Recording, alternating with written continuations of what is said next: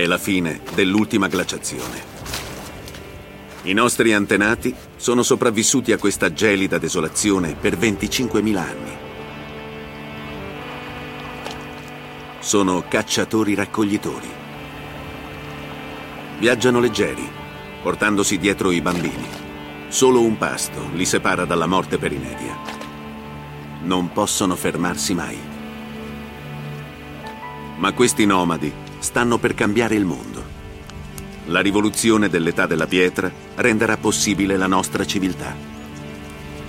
Grazie a loro, l'umanità inizierà il lungo viaggio che conduce al mondo moderno.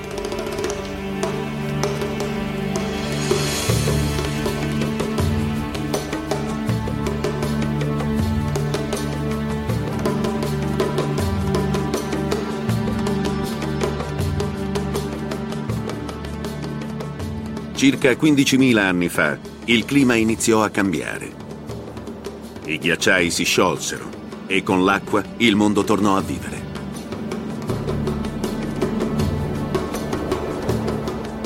Uno dei luoghi più adatti al genere umano era l'area che oggi chiamiamo Mezzaluna Fertile, che va da Israele all'Iraq.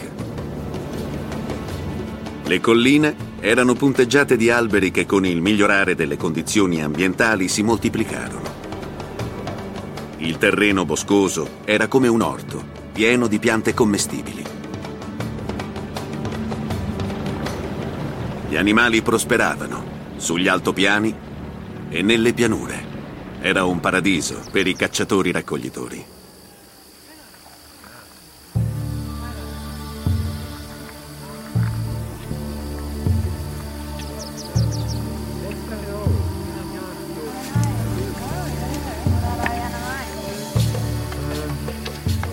Fu qui che i gruppi nomadi scoprirono qualcosa di nuovo che avrebbe cambiato l'umanità per sempre.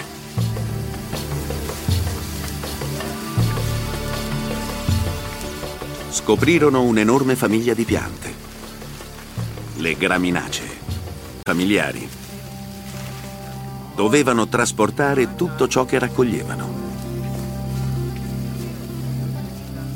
E questo, alla fine, cambiò drasticamente il loro stile di vita.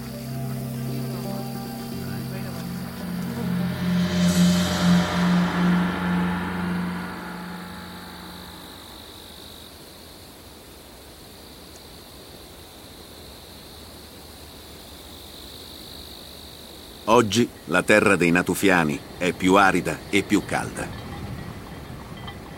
Subito sotto una superficie severa il passato aspetta di essere scoperto.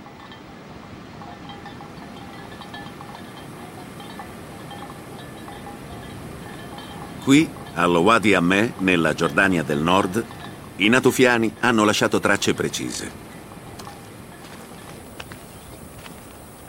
L'archeologo Philip Edwards ha trovato le prove del fatto che questi nomadi avevano tutto il necessario in un unico posto.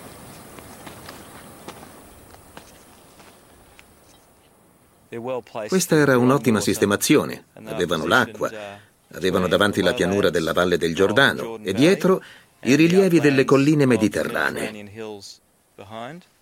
In effetti, nella valle del Giordano, quando ci viveva il popolo natufiano, c'era un lago, il lago Lisan, che si estendeva da un capo all'altro dell'orizzonte. Laggiù sulla costa in una giornata più limpida, potremmo vedere spuntare il Monte Carmelo, il luogo in cui il popolo natufiano venne scoperto da Dorothy Garrod.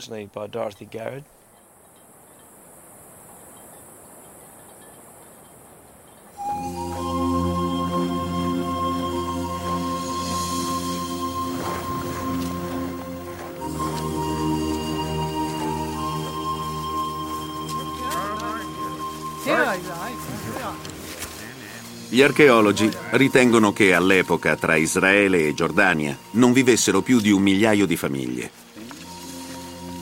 Le graminacee erano sufficienti a nutrirli tutti e crescevano spontaneamente.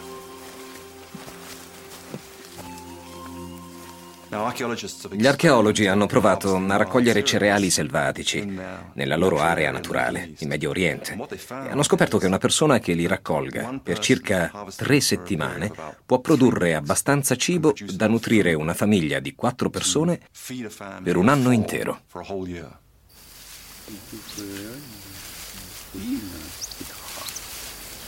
Queste antiche graminacee sono le antenate dei cereali moderni. Ancora oggi le piante scoperte dai natufiani nutrono più di metà della popolazione mondiale. I cereali, a differenza di altri cibi, avevano un pregio fondamentale. Non si deterioravano. Tenuti all'asciutto, duravano decenni.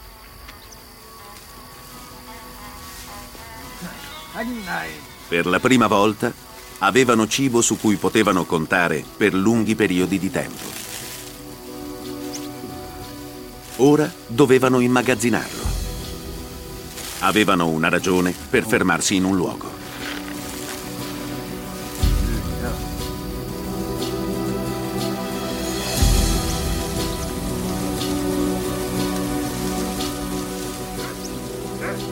Fu la prima volta che in Medio Oriente si costruirono ripari che potessero durare negli anni.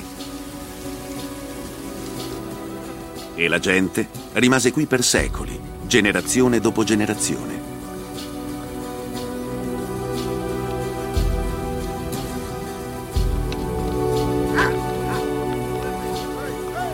Scelsero con cura i punti in cui costruire. Molte capanne avevano muri bassi in pietra, Possiamo trovarne i resti in tutta la regione.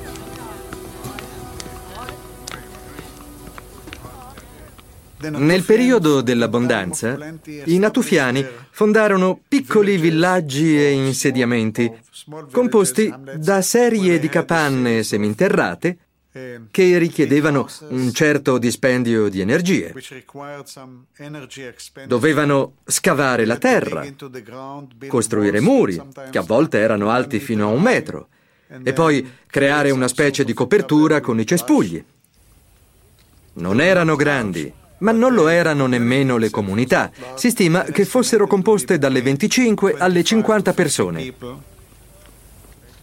In ogni capanna c'era un focolare dove il cibo veniva cotto sulle pietre roventi. Sul suolo lasciarono frammenti che oggi ci forniscono indizi sulla loro vita quotidiana. Pezzi di selce, schegge di osso, semi bruciati rimasti nelle ceneri del fuoco.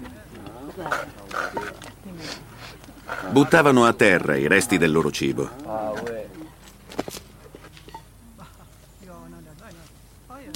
Per gli archeologi, questi resti sono una miniera di informazioni. Mostrano quale selvaggina riuscivano a catturare. La caccia era ancora essenziale per la loro alimentazione. Erano molto adattabili sia come raccoglitori che come cacciatori. In pratica mangiavano tutto quello che correva, nuotava, strisciava o volava.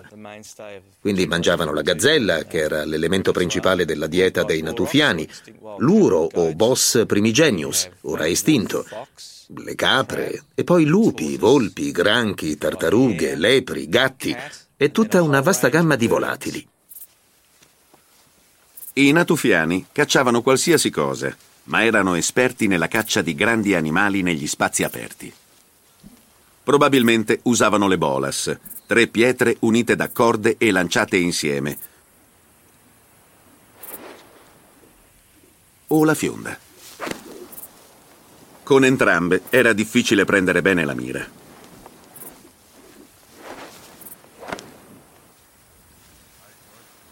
Seguivano il ritmo delle stagioni e si spostavano per settimane.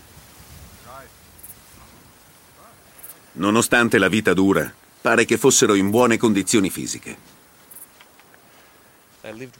Vivevano bene, avevano buoni denti.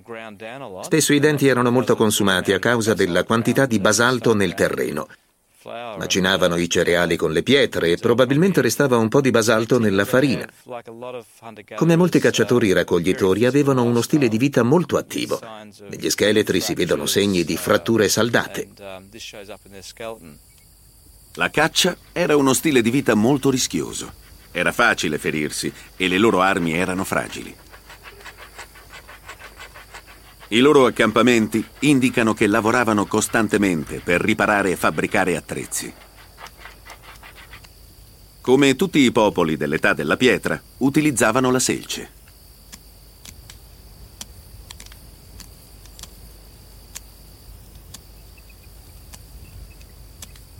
Scheggiando diversi tipi di pietre in vari modi, crearono un'incredibile gamma di lame per usi specializzati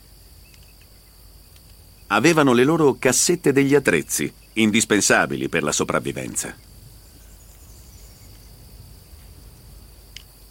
Abbiamo scavato in queste case metro per metro e ogni tanto ci siamo imbattuti in straordinarie serie di strumenti impilati dove erano stati lasciati 12.000 anni fa.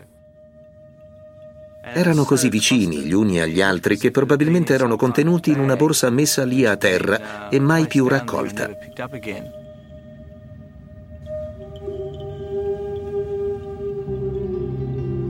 C'erano sette pietre lisce e rotonde di fiume, quasi certamente munizioni per una fionda. Un pezzo di selce, da cui erano state ricavate alcune piccole lame da lancia a forma lunata. Ossa di zampe di gazzella, materie prime per altri attrezzi e per lavori artistici. E una falce, fatta a mano con il corno di un cervo e una selce di colore rosa. Qui il cacciatore natufiano ha fatto un ulteriore progresso tecnologico. La doppia lama della falce la rende più efficace.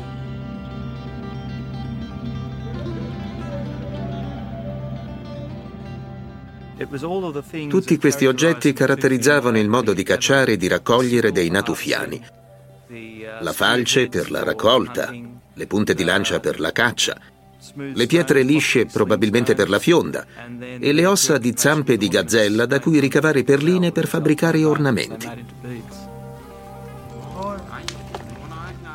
Ai natufiani piacevano gli ornamenti. Amavano intagliare. Sagomavano con molta cura mortai e pestelli. Gli archeologi ne hanno trovato in numero molto maggiore rispetto alle epoche precedenti.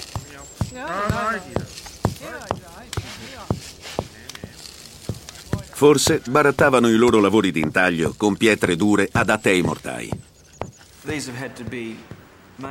Questi devono essere stati ricavati da un unico blocco di basalto.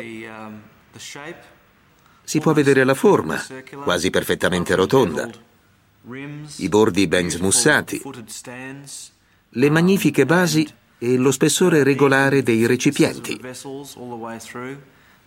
Devono esserci volute molte ore di accurato lavoro per produrre questi oggetti e raggiungere questo standard estetico, che va al di là della pura necessità di avere un pezzo di roccia in cui picchiare con un pestello per macinare semi.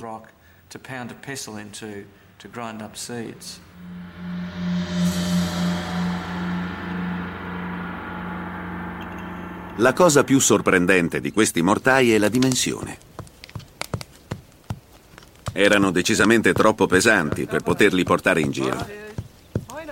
Sappiamo che i natufiani li lasciavano anno dopo anno nelle abitazioni. Stavano iniziando a insediarsi vicino alla loro riserva di cibo. Queste primitive varietà di grano non permettevano loro di trasformare la farina in pane. Facevano invece gallette grossolane, adatte ai viaggi.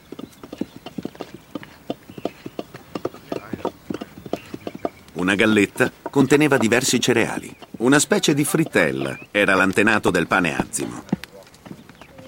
Una buona lavorazione evitava che i denti si consumassero per i chicchi interi.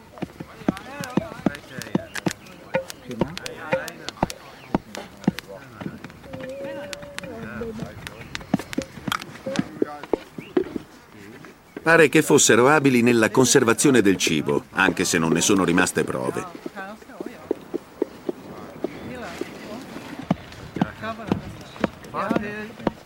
Sappiamo che in quella zona crescevano zucche da svuotare e sapevano conciare il cuoio.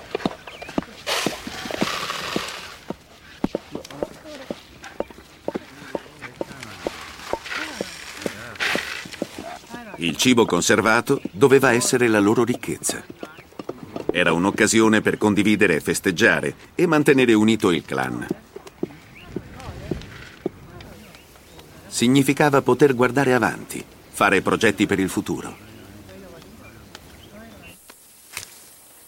Ma le scorte di cereali non bastavano a garantire la sopravvivenza. I natufiani dovevano integrare la loro dieta con cibi stagionali come bacche e noci.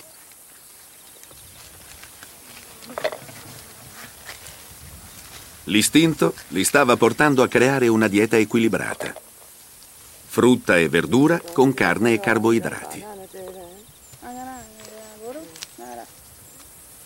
E involontariamente stavano influenzando la futura evoluzione delle piante. Sceglievano le migliori, le più grandi e le più dolci da portare a casa.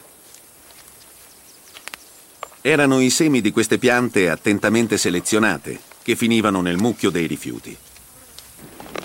I rifiuti erano umidi e ricchi di materie organiche, una specie di aiuola. Le piante germogliavano e si impollinavano a vicenda, creando varietà migliori. Erano i primi orti sperimentali.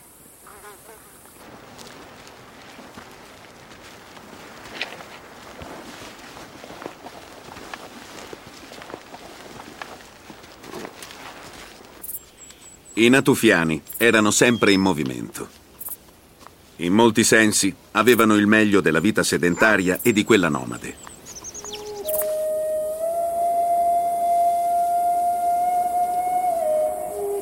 Dai cacciatori-raccoglitori che vivono ancora oggi in Africa e in Australia, sappiamo che con questo stile di vita si ha tempo libero. Probabilmente la comunità si riuniva nelle ore più calde.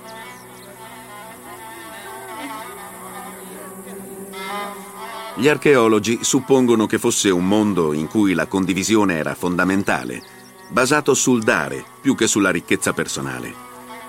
Non sappiamo niente della loro struttura sociale gli attuali cacciatori-raccoglitori sono divisi in piccoli gruppi dall'organizzazione molto complessa in cui tutti contano sugli altri, quasi senza privacy.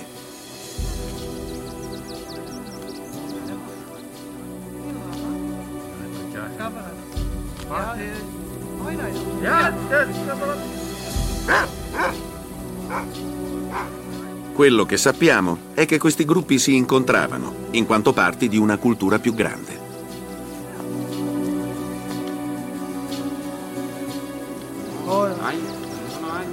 Barattavano o condividevano materiali pregiati e questo li aiutava a mantenere una vasta rete di relazioni.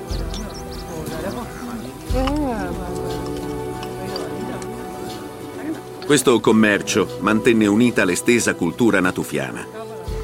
Permise ai loro attrezzi di diffondersi nella regione. Stavano creando gli esordi del commercio. Inoltre condividevano idee, nuovi attrezzi, nuove decorazioni e nuovi cibi. Ma questi incontri tra i clan avevano una funzione ancora più fondamentale. Per la sopravvivenza biologica era necessario l'apporto di sangue nuovo negli insediamenti.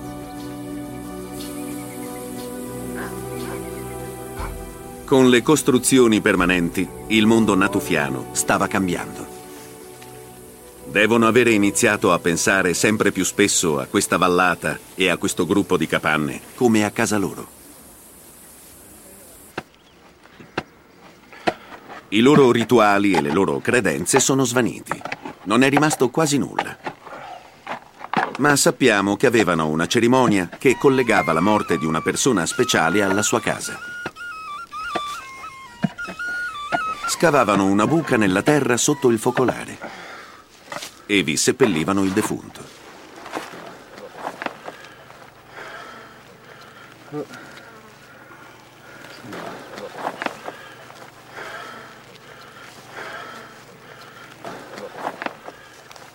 Lo avevano reso un luogo sacro.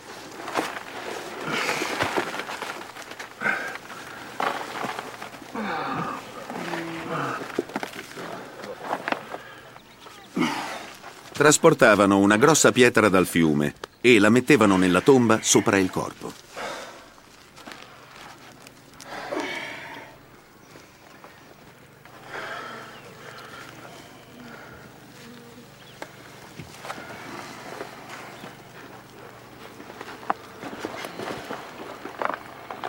La famiglia in lutto aggiungeva gli oggetti che sono stati trovati in molte tombe, i tesori della vita quotidiana.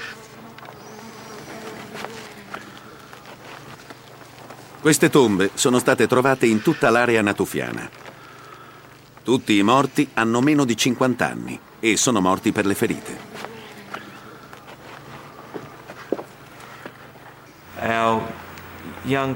Questo giovane ha subito diverse ferite nella sua vita.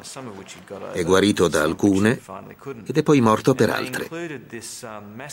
Per esempio, c'è una grande escrescenza ossea nella parte centrale della tibia, il principale osso della parte inferiore della gamba, causata da uno strappo nel muscolo che si collega al piede.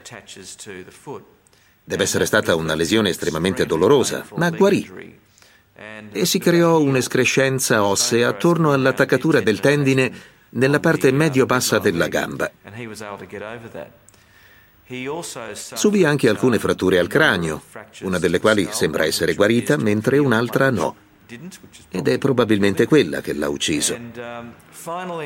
Quando infine il giovane venne seppellito, gli posarono una grossa pietra sul petto e poi la fossa venne riempita di terra.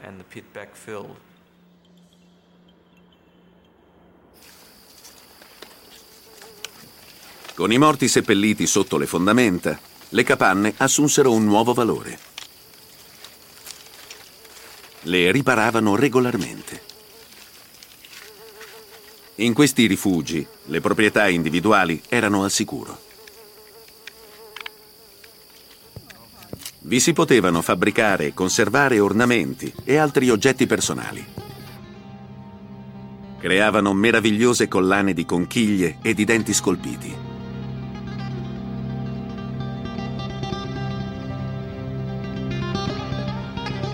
Questa pietra scolpita raffigura un animale dalle lunghe corna. Una statuetta umana, piuttosto umoristica.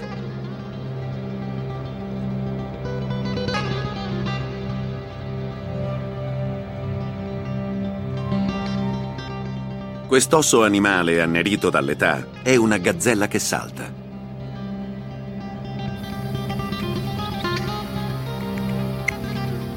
I natufiani continuarono con questo stile di vita per 2500 anni. Poi, improvvisamente, in meno di dieci anni, tutto finì. In Europa tornarono i ghiacciai, intrappolando l'acqua della terra. Il resto del mondo divenne più freddo e più arido. Gli scienziati chiamano questa piccola era glaciale Trias recente.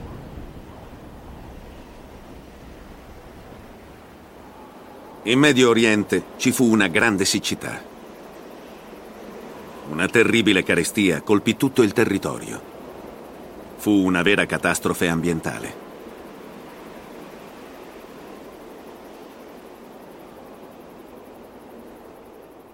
Nel periodo del Drias recente, che fu freddo e asciutto, i natufiani furono costretti a fare drastici cambiamenti nelle loro vite.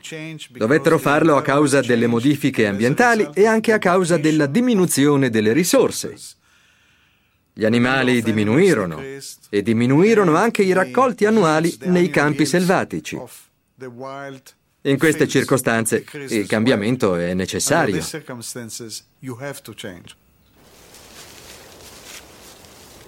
I natufiani furono costretti ad abbandonare per sempre i loro insediamenti.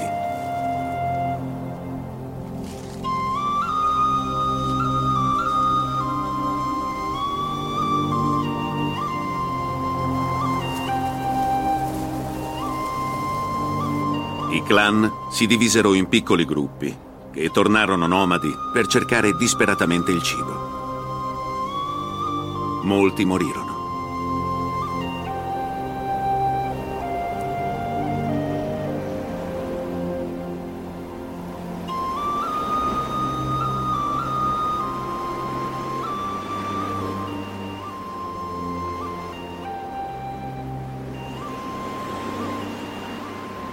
Poi, ai Natufiani, si presentò una tenue speranza di salvezza.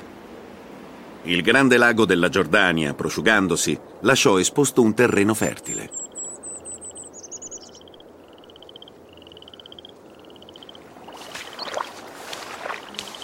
Fu qui, sulle sponde di quello che oggi è il Mar di Galilea, che alcuni natufiani tentarono di sopravvivere.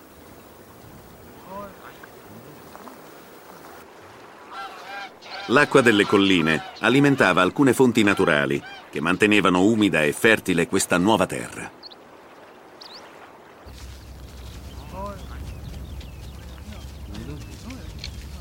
A quel punto i natufiani affrontarono una grande sfida. Avevano acqua in abbondanza, ma queste oasi erano molto diverse dai loro ambienti abituali.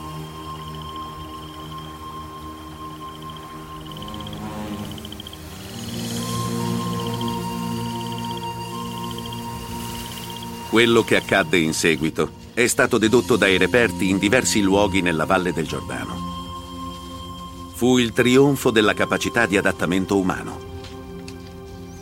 Sapevano che non vi sarebbero cresciute spontaneamente le graminacee da cui prima dipendevano. Quindi crearono una loro versione in miniatura di quell'ambiente. Scavarono il terreno presero le loro preziose scorte di cibo e le sacrificarono per assicurarsi un futuro. Questo semplice gesto fu l'inizio di un nuovo stile di vita. A suo tempo avrebbe trasformato la faccia della terra. Furono i primi agricoltori del mondo.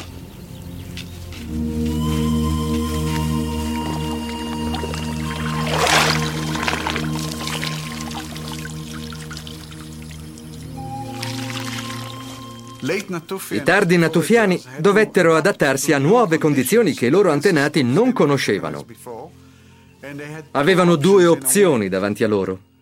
Una era andarsene, l'altra era cambiare strategia di sussistenza, cambiare il modo in cui si procuravano il necessario per vivere.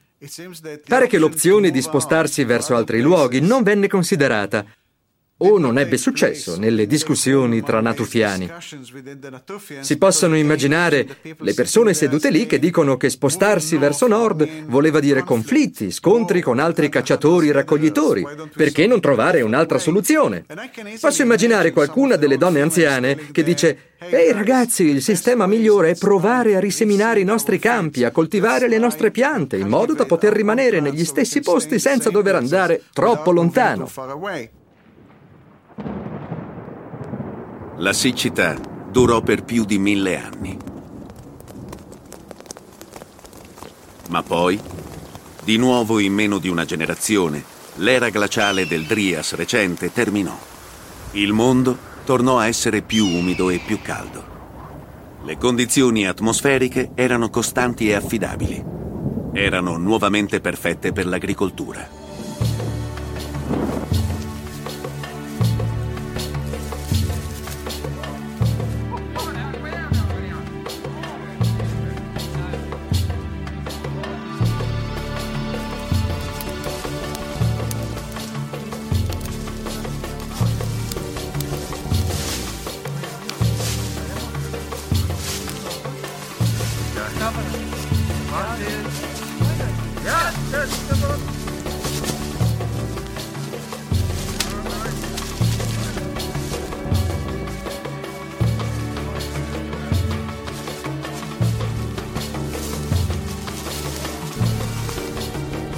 Questo è un passaggio che si è verificato pochissime volte nella storia della razza umana. Questi agricoltori inventarono un nuovo stile di vita.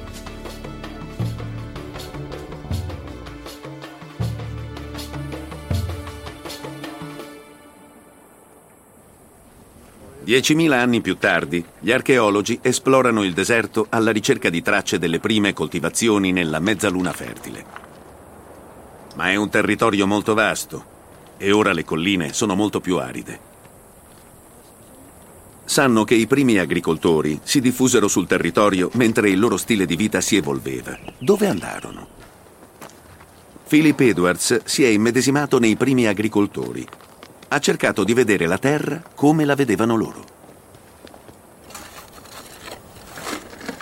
A Zad 2, vicino al Mar Morto, i ricercatori hanno trovato una conferma. Qui ci sono i preziosi resti di una fattoria. Tre capanne in un luogo molto improbabile. La prima cosa che ci si chiede guardandosi intorno è perché qui? Il terreno è particolarmente brullo e siamo proprio al centro di una zona pianeggiante senza alberi. Qui non cresce niente. Qui non avrebbero potuto sperare nella pioggia. Questo è uno dei luoghi più aridi del pianeta. I tipi di piante utili che abbiamo trovato sono orzo, legumi, fichi e pistacchi. Le noci, in particolare, non avrebbero mai potuto crescere qui. Invece crescevano spontaneamente sulle colline circostanti. Questi cibi erano importanti, ma difficili da raggiungere.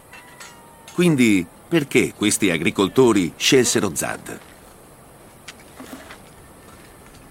Beh, una buona ragione è che proprio un paio di chilometri dietro di me c'era una sorgente naturale che una volta doveva scorrere vicino al sito e fornire un abbondante rifornimento d'acqua.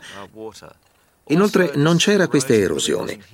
Il terreno doveva essere molto più pianeggiante, quindi era un luogo in cui poter convogliare l'acqua, forse verso campi coltivati. Non ci sono certezze, ma è una delle ipotesi migliori sul perché vivessero qui. Tra le macerie, la squadra ha scoperto le prove delle coltivazioni.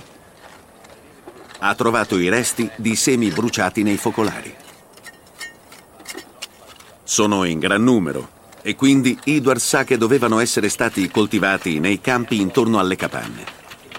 È quasi come se questa fosse una specie di base operativa per i coltivatori, messa qui per facilitare il lavoro.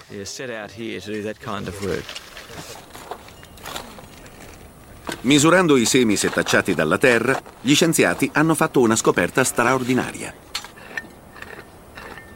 I semi sono più grandi di quelli selvatici. L'orzo, quindi, aveva sviluppato una varietà domestica.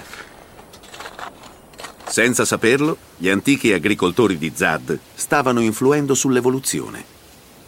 Stavano imitando la selezione naturale e creando le prime varietà domestiche.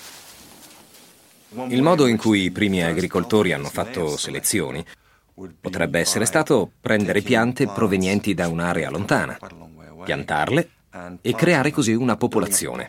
Per esempio, possono avere scelto un tipo di grano dai chicchi particolarmente grandi che avrebbe fruttato un raccolto migliore, o un orzo che aveva, non so, un buon sapore o qualche altra caratteristica del genere, e importandoli crearono nuove popolazioni. I primi agricoltori iniziarono a influenzare la forma, le dimensioni e la struttura dei cereali, quella che scientificamente si chiama morfologia. Con il tempo la raccolta divenne molto più facile.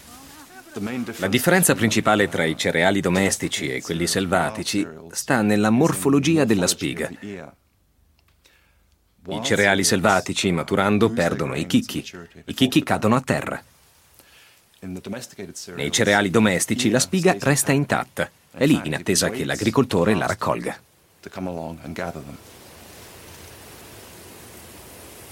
Ai cereali sono servite molte centinaia di anni per trasformarsi dai loro piccoli antenati alle spighe rigonfie che conosciamo oggi.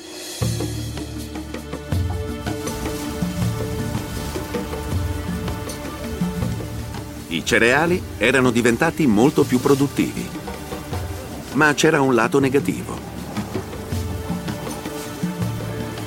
Il raccolto era diventato un impegno serio che comportava un gran dispendio di tempo. Un lavoro a catena senza sosta, dalla raccolta alla spulatura alla macinazione. Era un lavoro decisamente faticoso.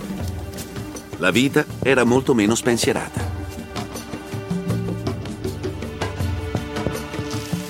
L'immagazzinamento era diventato una questione importante. In effetti, questi agricoltori furono i primi a costruire veri e propri granai. Questo nuovo stile di vita agricolo aveva un costo.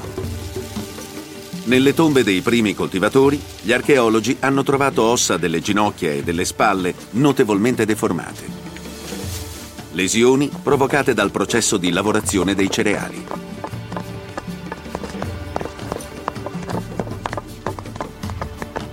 E queste persone non avevano più il tempo per fabbricare i magnifici mortai dei natufiani.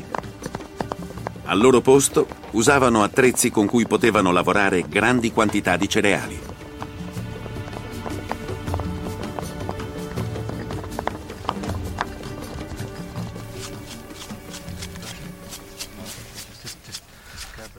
Questo è un loro tipico mortaio. In pratica è solo una lastra di basalto. Le persone prendevano un pestello e iniziavano a macinare il grano o l'orzo sulla lastra. Pian piano si creava un'impronta nella roccia che si approfondiva sempre di più con l'uso. E in pratica creavano l'attrezzo intanto che lo usavano. Alla fine, quando i buchi erano troppo profondi, diventavano scomodi da usare e quindi si cambiava la pietra.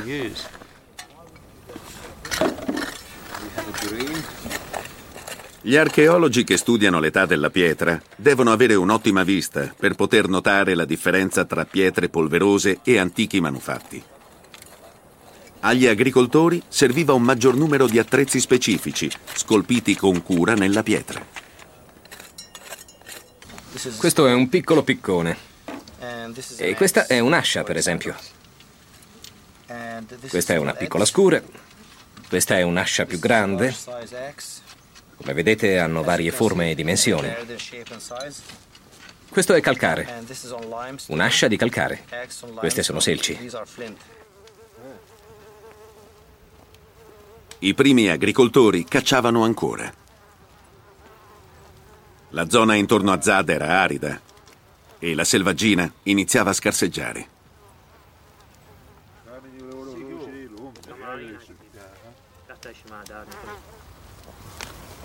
Ottenere carne a sufficienza non era facile. Dovevano aumentare le possibilità di colpire selvaggina veloce a una certa distanza. Quindi inventarono arco e frecce.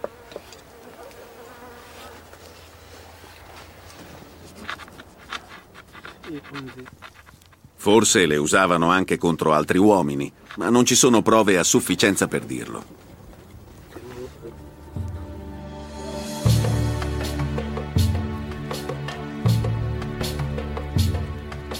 Possiamo finalmente dire che nel lungo viaggio dell'umanità questi agricoltori erano arrivati all'insediamento stabile. Avevano un villaggio, case di pietra e fango con una porta e un focolare, costruite per una sola famiglia. Vivevano in piccole comunità.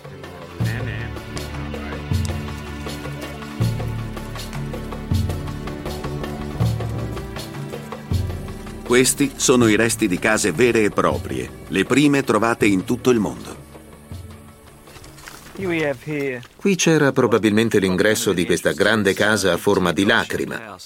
I muri sono più o meno ininterrotti lungo tutto il perimetro, ma qui c'è un'apertura evidente. Quindi forse era da qui che le persone entravano. Questo focolare è un insieme di pietre che, come vedete, erano state unite con la malta. Ora abbiamo scavato attraverso la parte superiore. Ciò che abbiamo trovato in questa zona era intonacato con la malta tutto intorno. Il focolare era posato sul pavimento inferiore e saliva attraverso i pavimenti al di sopra, ma questa è una casa grande. Il suo asse massimo misura 6 metri ed è una costruzione splendida, di calcare murato con qualche tipo di malta locale. Trattavano queste capanne come case. Ogni anno bruciavano i tetti per liberarsi degli insetti. I pavimenti venivano livellati e rifatti. Come i loro antenati natufiani, seppellivano i morti sotto il suolo della casa.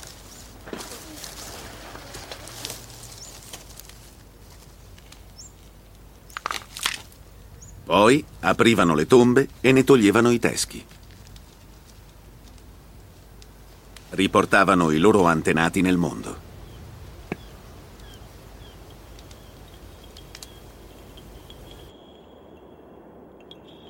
Un teschio è rimasto qui indisturbato finché non è stato disseppellito dalla squadra Azad.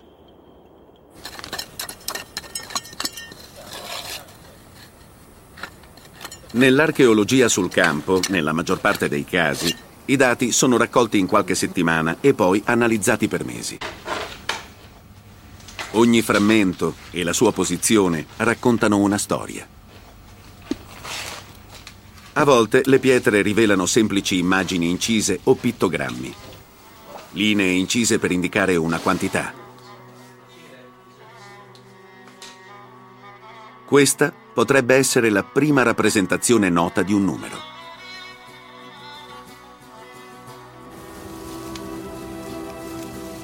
L'agricoltura aveva anche portato all'aumento demografico.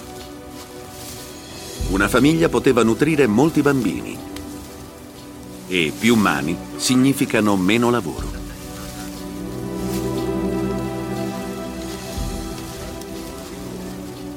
Per i cacciatori-raccoglitori era esattamente l'opposto. Dovevano trasportare i bambini nei lunghi spostamenti. Non avevano niente di più di quello che potevano gestire. Invece, le famiglie contadine potevano mantenere diverse generazioni e questo apportava conoscenze alla comunità. Il problema è che gli agricoltori erano rimasti intrappolati dal lavoro. Una volta che iniziarono a coltivare il proprio cibo, non potevano tornare indietro. Perché anche se il raccolto non era buono, avevano delle scorte. E avevano imparato a tenere scorte perché avrebbero avuto bisogno dei semi per l'anno successivo. Quindi, in pratica, non si poteva smettere di coltivare.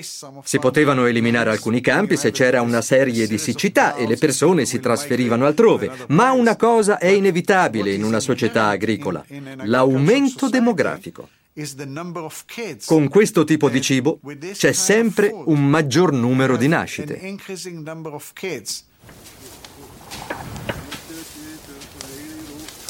Inevitabilmente la popolazione crebbe. Più persone, più coltivazioni, più cibo, più persone. Gli umani vivevano su scala più grande di quanto avessero mai fatto prima. Era una gigantesca sfida. La gente doveva organizzarsi. Ora servivano dei capi. Quando hai un'entità biologica vitale in un villaggio, diciamo 300-400 persone, il che significa circa 100 famiglie, e nessuno di loro se ne va, alla fine qualcuno dovrà dare direttive, giusto? Quindi ecco l'inizio, l'emersione delle istituzioni sociali, gli anziani, forse un capo, forse uno sciamano e così via. A Jerf el Ahmar, in Siria, gli archeologi hanno scoperto un insediamento molto più grande. Nel mezzo delle rovine hanno trovato un edificio troppo grande per essere una casa. Era usato per immagazzinare grandi quantità di cereali. Le famiglie portavano parte dei loro raccolti a un unico granaio comunitario. Vedevano se stessi come parte di una città. Inoltre si radunavano sotto un unico tetto e svolgevano cerimonie.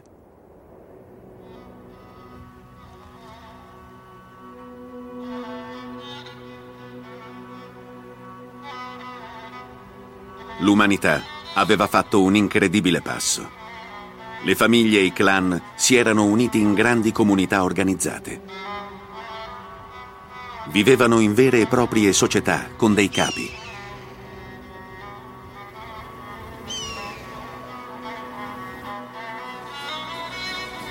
Molto più a nord, un altro continente era praticamente sconosciuto e non modificato dai suoi abitanti umani. L'Europa, 9.000 anni fa, era coperta da una sterminata foresta che si estendeva dal Mar Nero alla costa della Britannia.